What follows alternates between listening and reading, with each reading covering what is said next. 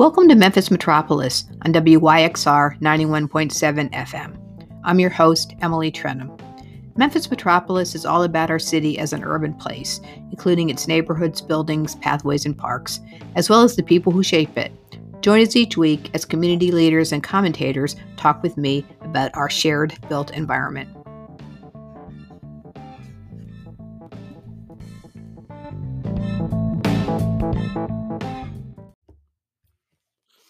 Hi, everybody. Welcome back to Memphis Metropolis on WYXR 91.7 FM. And as usual, I've got a couple of really interesting guests. This week, we're talking about urban agriculture, specifically in the urban context, and urban agriculture as a real estate amenity, and looking at some national models, but also how it's playing out locally. So my guests are Darren Jaffe, who's also known as Farmer D, and he's with Farmer D Consulting. He's based out of the Atlanta area or near Atlanta. He's gonna talk a little bit about his journey to really becoming a subject matter expert on the subject. And Darren was here this week for a panel. Urban Land Institute, local chapter of Urban Land Institute, had a panel on the subject. And so seemed like a great topic for Memphis Metropolis. We haven't really done much on urban agriculture.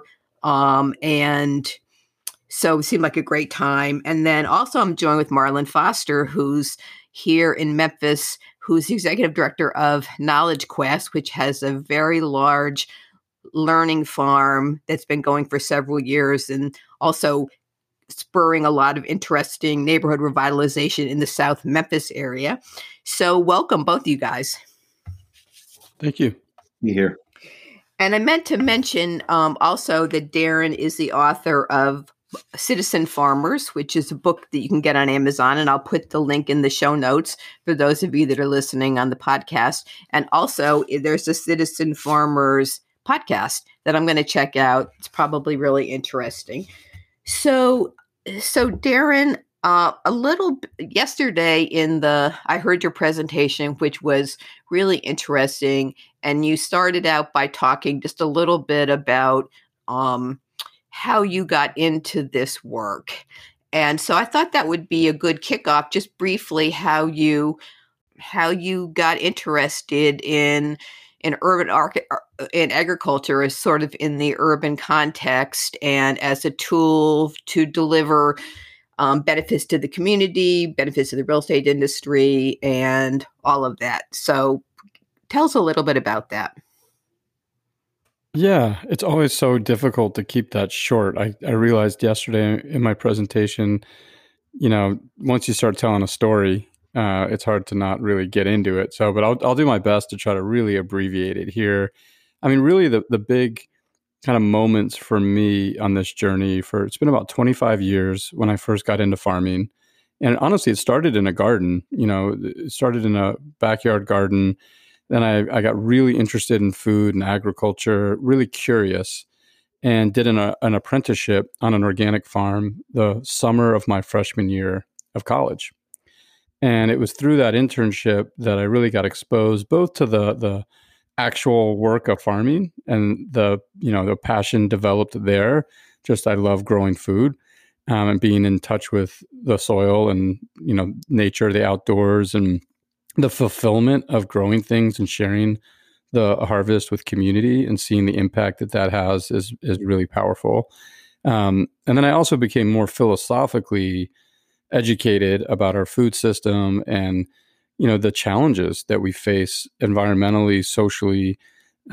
Really the thing that hit me the most, I think, was just that we're losing small family farms at a rapid rate to big industrial agriculture. And there's a lot of reasons for that, in the way our food system's set up. But also what I learned over the years, too, is that development, the pressure of development and sprawl has a really big impact on pushing agriculture further and further away from where people are. And so that really led me down this journey that got me into, working in real estate and farming, realizing that we, instead of just having these two opposing forces, development and agriculture at odds with each other, Is there a way for them to actually be synergistic? And it was obvious to me, having studied community-supported agriculture and biodynamic farming, that it's farming is about community. It's about culture, and so the work that's really evolved for me over the years is integrating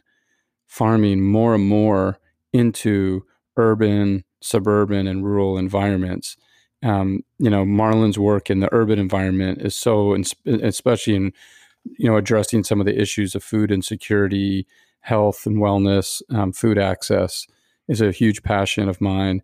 But also really just looking at how do we preserve farmland and how do we activate that farmland? And part of that is really just what are the models for farming that can be viable in today's world? You know, especially, you know, smaller scale, diversified local food production that's not, you know, polluting the land and people and animals, but rather regenerating it and helping be part of this bigger solution that, you know, we have just to, you know, addressing climate change and some of the issues that, you know, some of the big, really big issues of our time. Agriculture is a huge potential lever. It's a lever that can either be detrimental in some regards on, you know, on the environment, or really beneficial. And so, and then in the social environment is the same way. You know, I think agriculture can be such a activator of community and a connector for people, and just supporting healthy communities, healthy people. So that's really the work that that I've been committed to and really passionate about. Well, that was what really piqued my interest, because is sort of the intersection with real estate, because, you know, Memphis is very sprawling. And I think in terms of the city, you think of agriculture as like a zoning classification. And in Memphis, historically, has just been land that's waiting around getting to be rezoned. I mean, I hate to say it, but I mean, even in now in the news media, there is still articles about that, about people, you know, who have agriculturally zoned land on a major commercial corridor trying to get it rezoned. And I've never, of course, I'm aware of, you know, the work that Marlon, we've got a lot of work around here in the sort of the food, the healthy food environment within community development. But I hadn't really thought about it in that context. And I want to talk a little bit more about that. But Marlon, I want to talk more about Knowledge Quest a little later, but what about your own journey? I mean, I guess I always thought of Knowledge Quest as sort of starting out as a youth serving organization. And then you had the learning farm. And now it's kind of become the work, it seems. And so what was that, briefly, what was your journey in this space? It's very ironic. I mean, Knowledge Quest overall, with this kind of home health and opportunity methodology, I mean, all of the practices actually trace back to the foundation of our founding, you know, 23 years ago. It's kind of got brighter, got shinier, gotten, you know, more expansive. But our first community garden was actually in 1999 in the Fowler Homes public housing development. First teacher ever, I never talk about the farm without talking about Miss Ernestine Ward. She was a vegan in the same age as my mother, and she said, we're going to do a farm. And I said, yes, ma'am.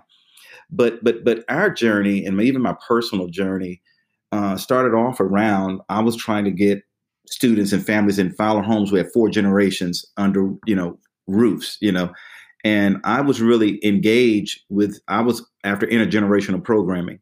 You know, she was after good health and nutrition, and we both got what we wanted through this community garden.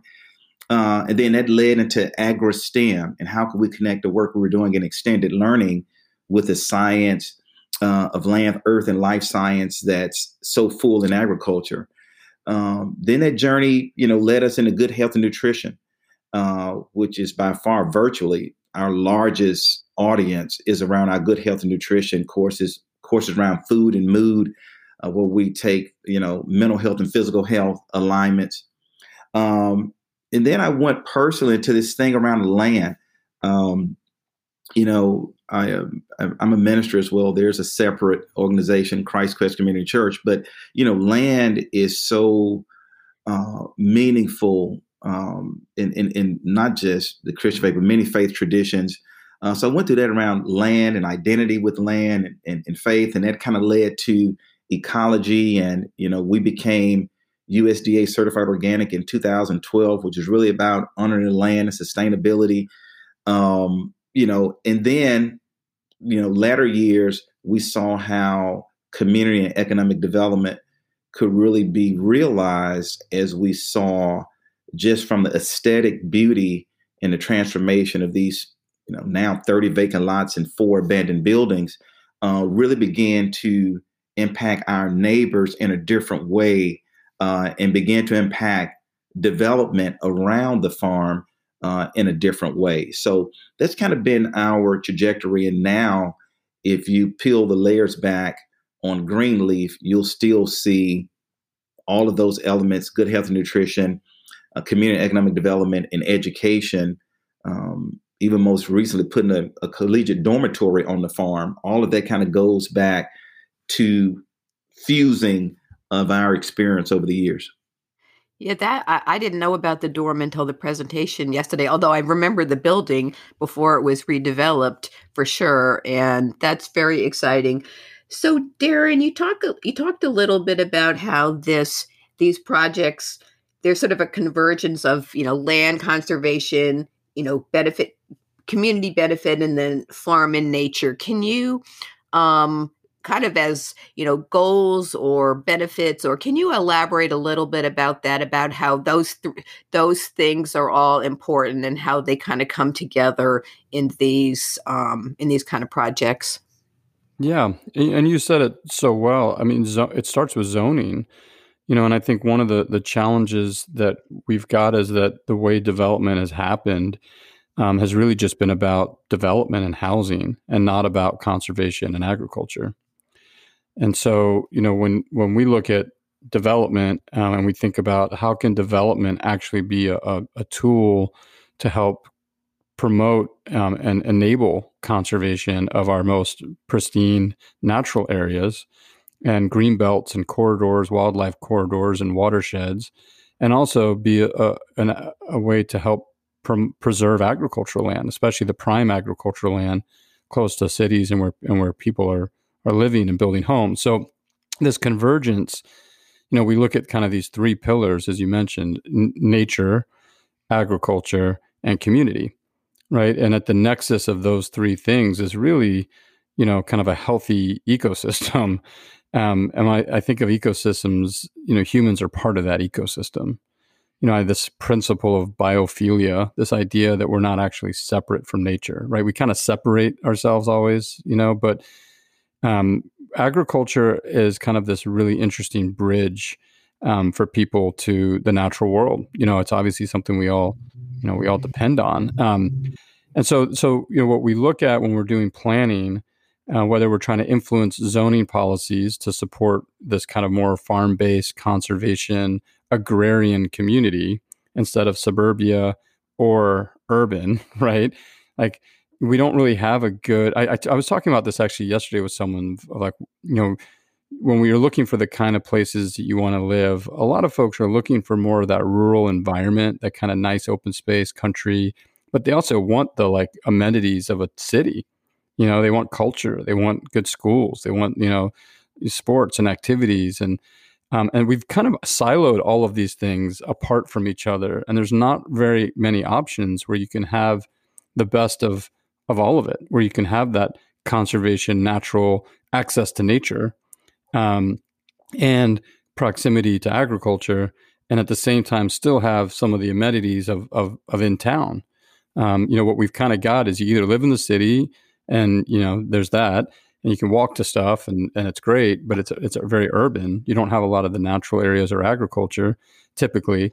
Then you've got suburban living where you depend on your car to go everywhere and anywhere. And so everything revolves around the car.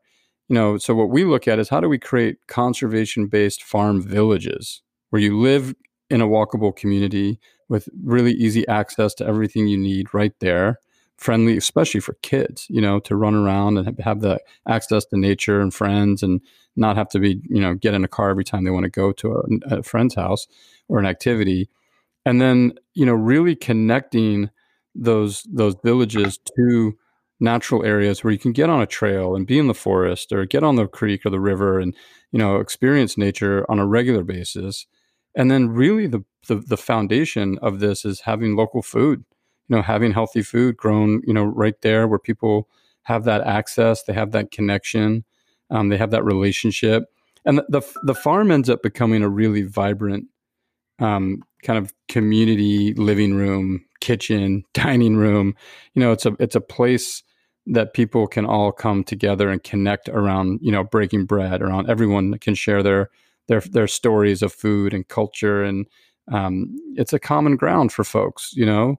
And so that's, I love Marlon's story too, because, you know, I think it is about intergeneration. We've also siloed, you know, older folks from younger folks. And, you know, I think creating communities that, you know, that seniors and elder folk and young people can be more interactive and engaged together, families, you know, these are the kinds of things where access to gardens and farms and nature and walkability and spontaneity where people can connect. That's where the magic happens, when you really get these ingredients together in balance. So, you know, we've got a plan, we got a zone for that, we got a plan for that, and we have to figure out models of how to sustain the natural, you know, sustain the natural areas, sustain the farms, as you know, and the key to this, the community, we need housing. We need more housing, and we need more diverse types of housing and more diversity within the types of communities we build. So, you know, so I think that there's kind of this interesting, this juxtaposition, but this synergy where development done right can actually be a huge part of the solution, not only addressing the housing crisis, but addressing the conservation and local food piece as well. So I want to follow up on that, but before I do, just want to let everybody know they're listening to Memphis Metropolis on WYXR 91.7 FM. And I'm talking to Darren Jaffe from Farmer D Consulting and Marlon Foster from Knowledge Quest. And we're talking about agriculture really as an urban amenity in the intersection of agriculture and real estate development. So Darren, I'm glad you sort of introduced the concept of sort of the village, because I mean, one thing I've learned in doing a radio show about, you know, planning and development is that there's no opportunity for pictures really. And so it's sometimes it's hard to, you know, for people to picture what we're talking about. And you showed a number of different models in the workshop yesterday, you know, where this kind of thing works in sort of an urban context, suburban, rural, but in all of them, instead of having, you know, a bunch of houses in a subdivision sort of, you know, in a traditional grid or a traditional subdivision, you know, the housing is clustered, or the development, the buildings are clustered. And then in the same amount of space, the remainder of the space is devoted to, you know, farming and maybe some, you know, depending on the context, it might be farming or farm markets or a combination but it's really sort of, you know, standalone real estate development, but just it looks different and incorporates these other elements. Am I doing a good job of sort of drawing a picture? You know, clustering is the key to conservation. You know, it's the only way that you can really make this work. And this is not a new idea, right? Like, and it's because the car that really drove us away from, you know, walkability, because villages were all, you know, for thousands of years, villages and hamlets have been the primary way that we, you know, center community for good reason. And, you know, most of it's walkable and community oriented and connected to agriculture and the natural surroundings. The car just kind of came in and dominated the landscape. And then you've just got, and we thought suburbia was a good idea. And, you know, now you've got a lot of problems, gentrification and traffic and lack of social connectivity and diversity. There's so many, and obviously a lack of green space and agriculture. So if we just take the simple principle, right, of preserving a certain percentage of the land for open space and agriculture, depending on where you are, like you said, you know, if you're urban, suburban, or rural, you know, that amount of open space is going to obviously go up as you get more rural, the amount that makes sense to keep the character of the area. But then by clustering, you actually reduce the amount of infrastructure. So not only are you reducing the environmental impacts of sprawl, where you're spreading roads all over the property, you know, which affects the ability for wildlife, it affects the ability to farm, it just fragments the landscape. So by clustering, you're avoiding that, but you're also reducing the cost of development significantly, you know, because you're reducing the amount of infrastructure you need. And then, you know, yeah, people are living closer together, but they all share all the green space and open space. So you kind of, it's a bit of a culture shift, you know, and it takes good design, and also takes people learning to live a little bit more. You know, people who live in cities are used to this all the time. You know, this is not, you know, cities are on top of each other. Villages, you're on top of each other a little bit, but you have these big outlets of open space. So it's really beautiful. I mean, we live in a community now that's a village. We're adjacent to a community called Serenby. And it's just amazing when you live in a community where there's kids running and walking everywhere, and communities are just the sense of community that gets built organically without any intention. It's just built into the design. Marlon sees this in his community. I mean, even just hanging out with you for a couple hours, Marlon, the way that, you know, kids are walking by and you're interacting and you're able to check in on them and they're able to connect. And then all of a sudden they're in the garden and you're having an important conversation and you're waving at the neighbor. And, you know, that's the kind of community building that the spaces that we're talking about, and the pride in community and that's what we're starting to cultivate. As much as we're cultivating food and areas for nature to thrive, we're really cultivating an opportunity for community to happen.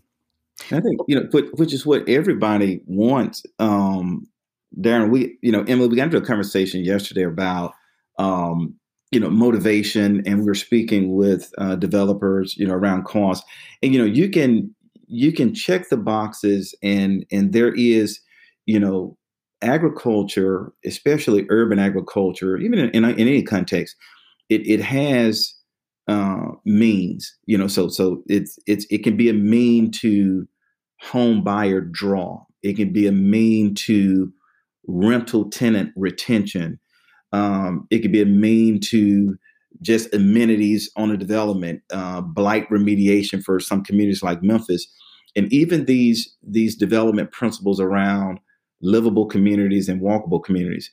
But the type of investment and partnership that's required also demands almost that developers and those that engage the space understand agriculture and conservation methods as an end in and of themselves, because, you know, it's going to require that, because some of this work, you know, is subsidized. It will increase the cost of development. There are sustainable needs that these operations will hold.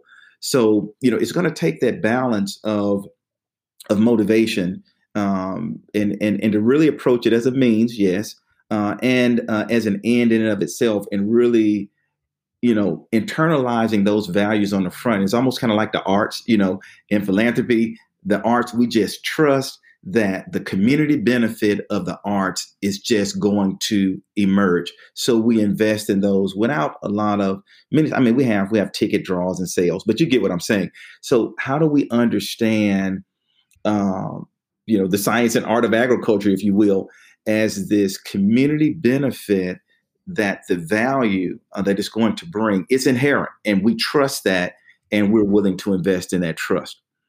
Well, it's got community value, but I'm guessing, you know, done right, it's also got real estate value. I mean, someone asked about this, you know, because the Urban Land Institute obviously is a group of real estate professionals, and someone asked you about this, about you know, if these deals penciled out. I guess he didn't use those words, but and it sounds like they. I mean, that even, you know, there's just like when the arts, I mean, the arts is also an economic development generator, and that's been measured. And I'm guessing that it's similar here.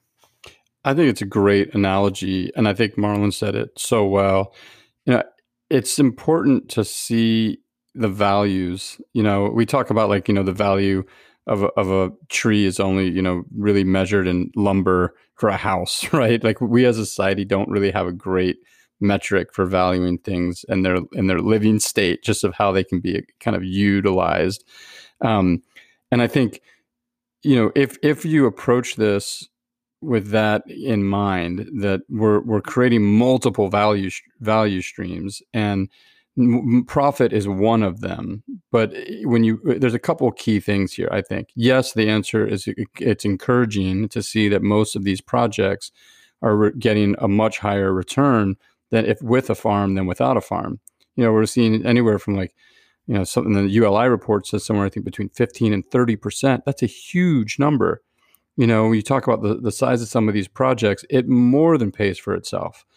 But if you're going into this with just that motivation, you're going to miss the mark, I think, on a lot of the important pieces that make them successful, right? Coming into these with really understanding the complexity and the nuance that goes into agriculture, valuing it as an ends within itself, as Marlon said, is really important, because otherwise it's hard to have the staying power to do something innovative and different if you don't have a little bit of passion and commitment to that within itself.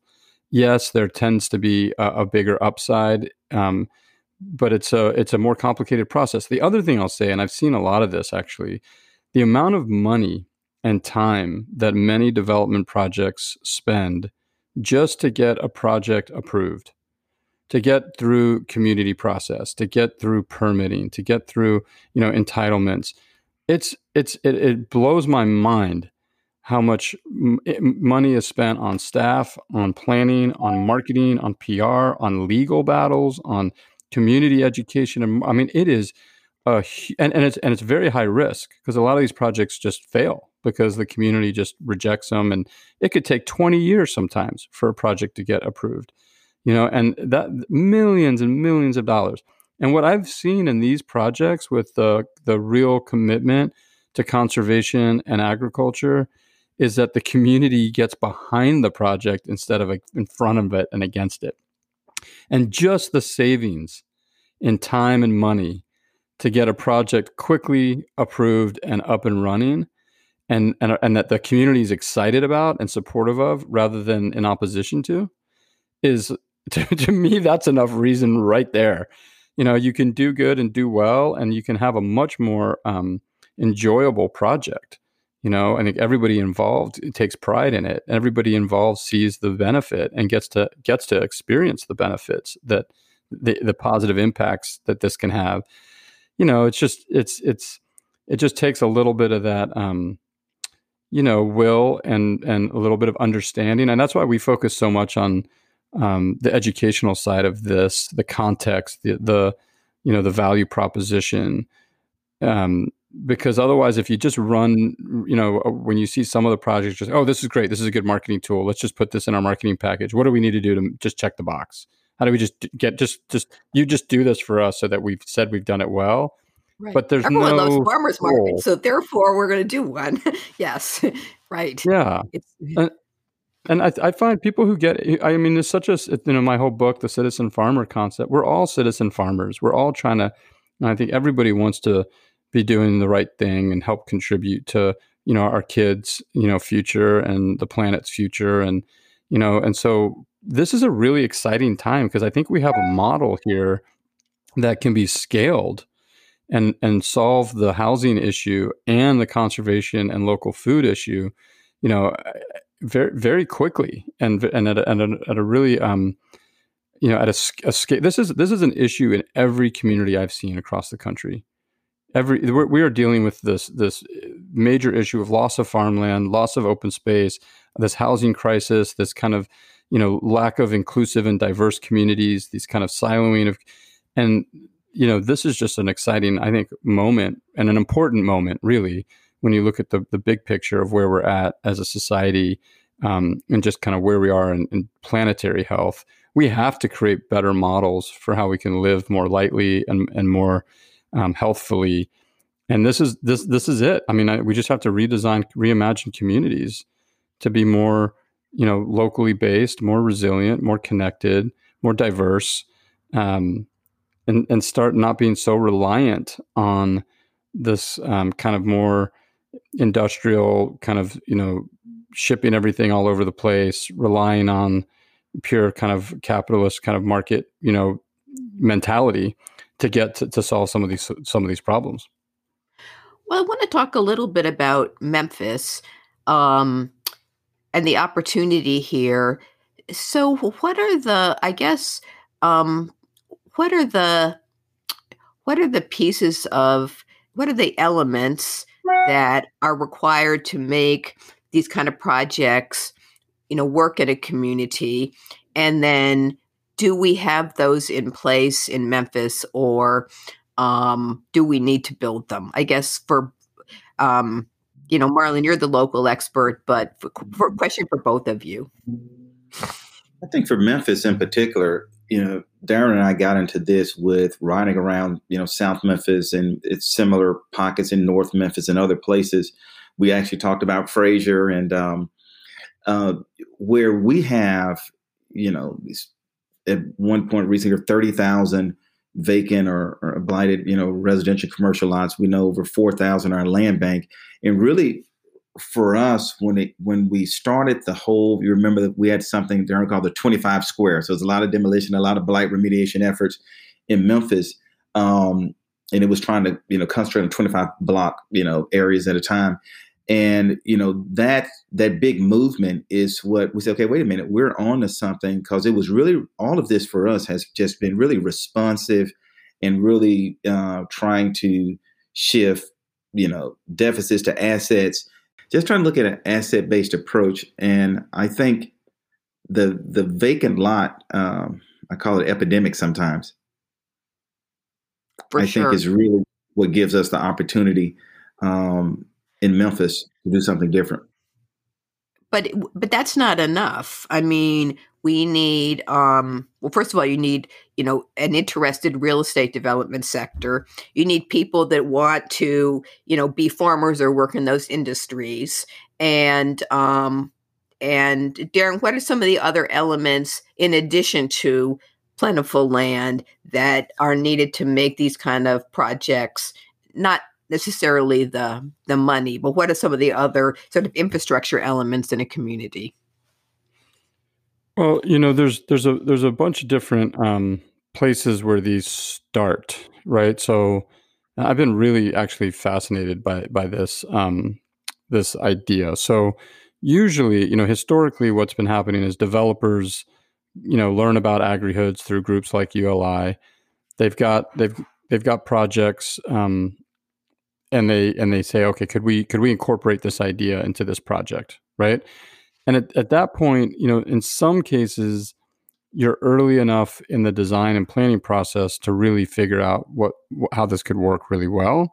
In some cases, you know, it's already been engineered and kind of started to be planned, and it's a little bit of an afterthought, and you're trying to work kind of retrofit into a more traditional, you know, plan. You know, and you can work in both of those. It's obviously much preferred to work with, you know, from the very beginning of a site and to do a site analysis through this lens from the beginning, right?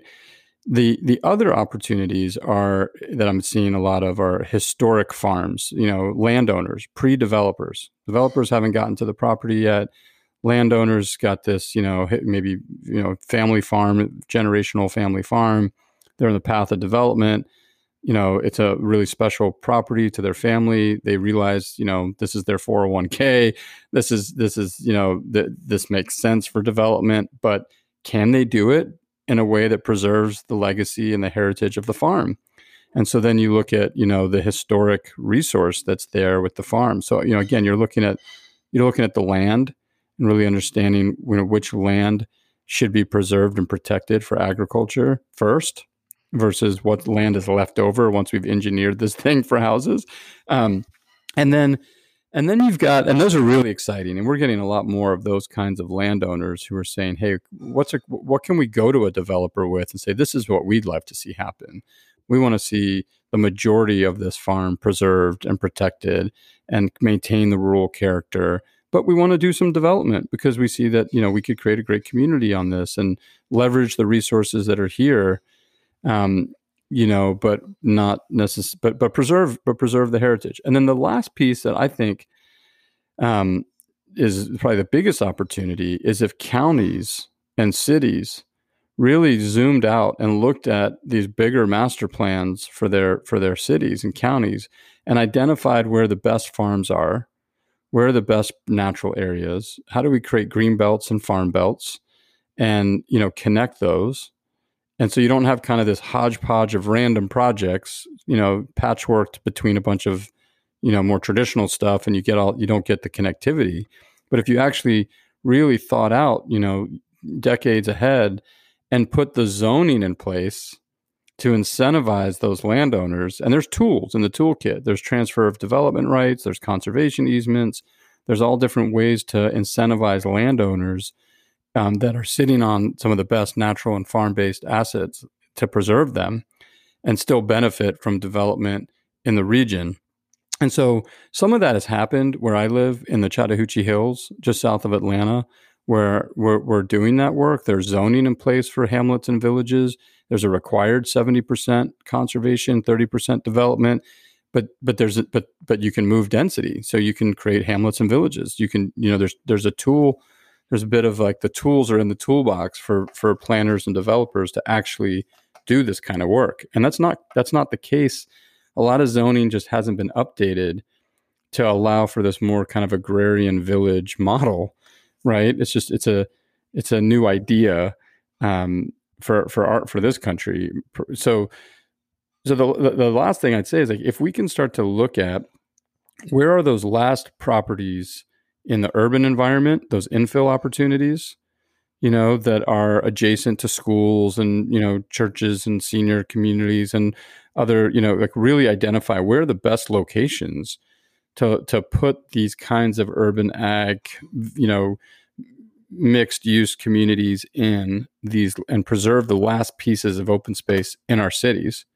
And there's not many opportunities left. That is one of the most, I'd say, pressing opportunities. And then there's several examples I could speak to, but then the second level is looking at where that edge is, right? Where that, like, the pressure of development is just pushing out into the rural edge. And that's really the suburban sprawl.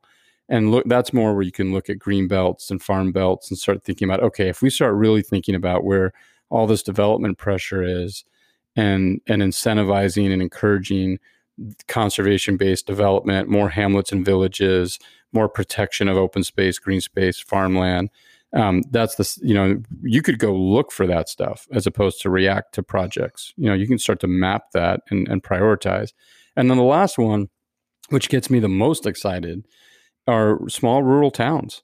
You know, you go to these existing little, you know, historic farm towns that usually have a railroad or some kind of farm infrastructure, some, you know, a little bit of, you know, from community, the infrastructure is there to rebuild what are mostly kind of, you know, dilapidated rural towns where the economy's struggling, the health is struggling, the education is struggling, the agriculture is mostly, you know, a lot of conventional kind of monocrop agriculture.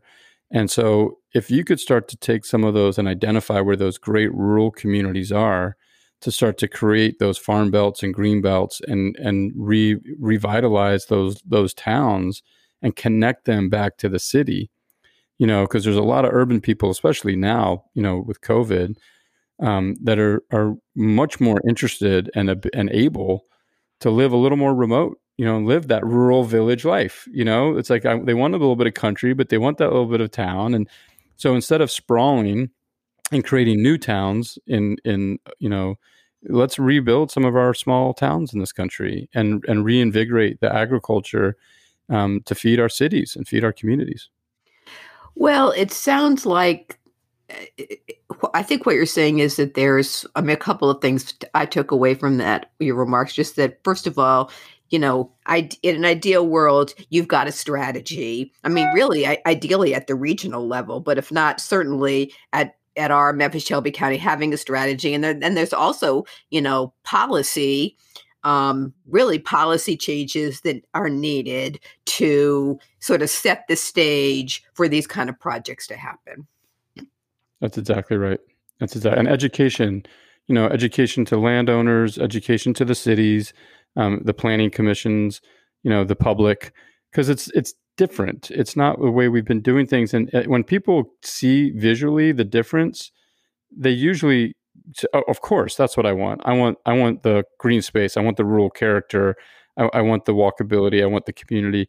But when you explain it, it's complicated, right? Because people also want the right to be able to develop their land and make the money they want to make on their land. And you don't have, you can have your cake and eat it too, you know, in this scenario. It just takes a little bit of educating the public and the policymakers to set those things in place. And the last thing I'll say is you really do need, you know, you need land trusts involved in this.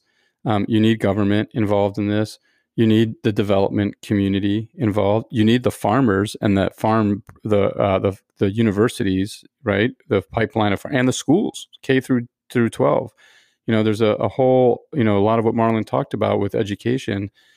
There's a lot of career opportunities in this space as we start to like imagine a bunch of communities with working farms and agricultural enterprises and, you know, food and farm based businesses. Those are jobs. There's a lot of jobs opportunities. And so we need to be developing the talent. And also I think giving the youth an opportunity to really participate and contribute to what the future looks like, because they're really the future, and it's not a pretty future right now that they're inheriting. And so how do we give them some opportunities to kind of, you know, step into these job opportunities that are setting better precedents? And creating a healthier place for them to live as they grow up. So I guess, Marlon, last question for you. When I was, one of the cool things, you know, reflecting on Knowledge Quest is, of course, this model, you've really been implementing this model, and it happened organically. It wasn't, you know, planned, as it were, I don't think, from the start. It just grew from what you were doing. So what's next for Knowledge Quest? But then also, has this whole conversation over the last few days, and you know, maybe you read the book, has that changed your thinking about how your work has it? You think it'll influence your work going forward?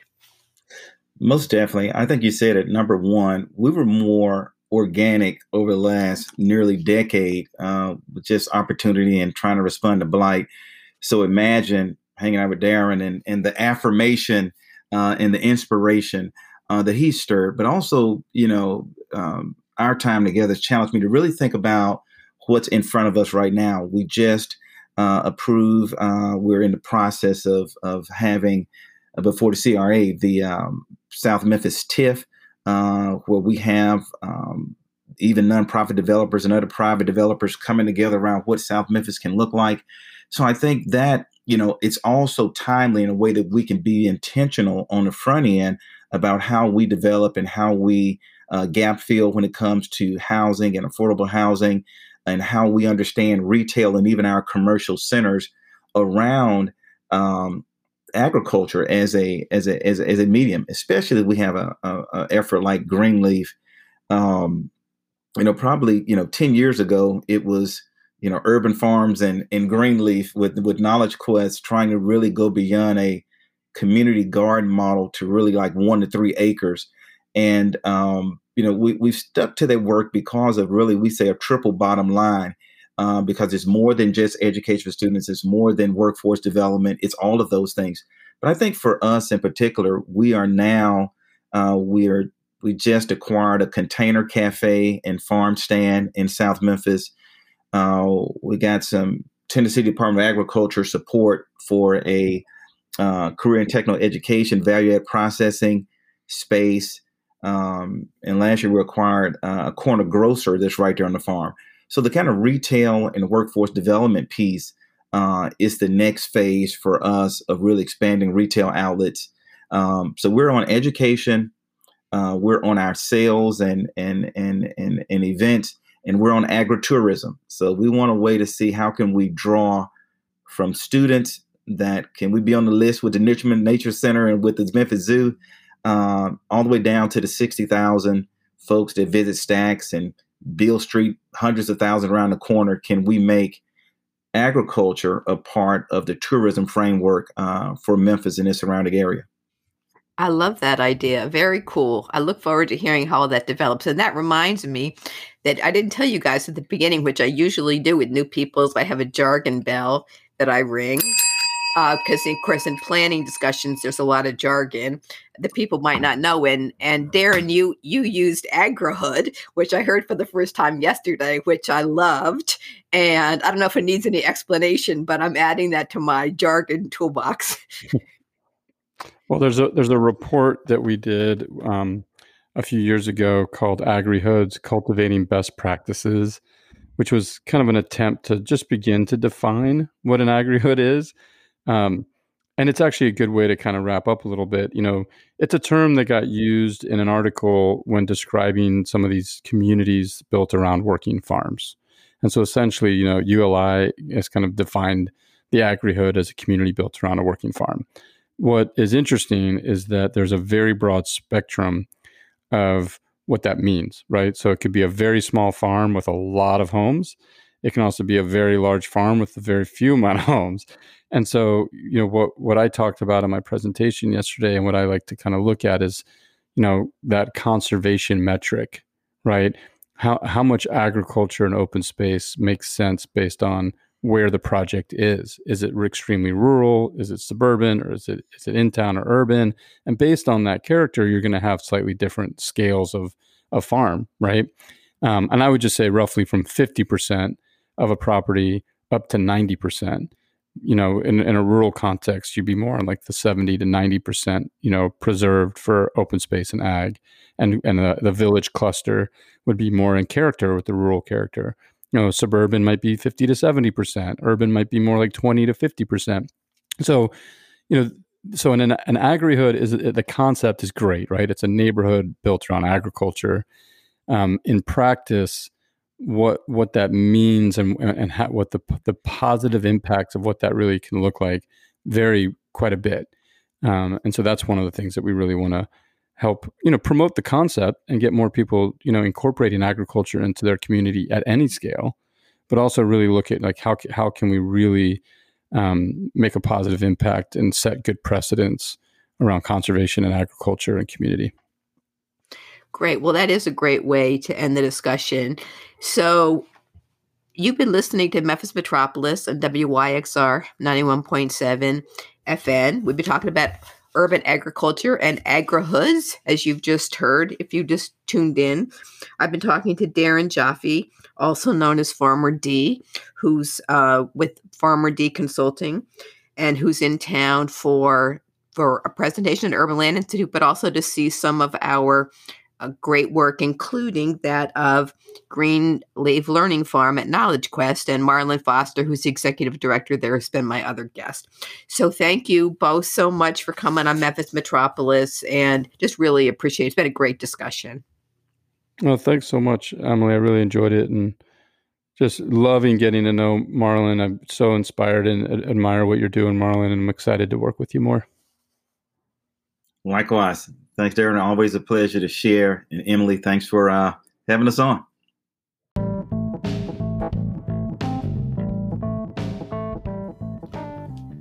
You've been listening to Memphis Metropolis on WYXR 91.7 FM. I'm Emily Trenum. Memphis Metropolis airs every Monday at 1, so please tune in again next week. You can listen to past programs on our program page at wyxr.org. or on memphismetropolis.com. You can also follow us and send feedback on social media. Now, stay tuned for Memphis Undercover with Nancy.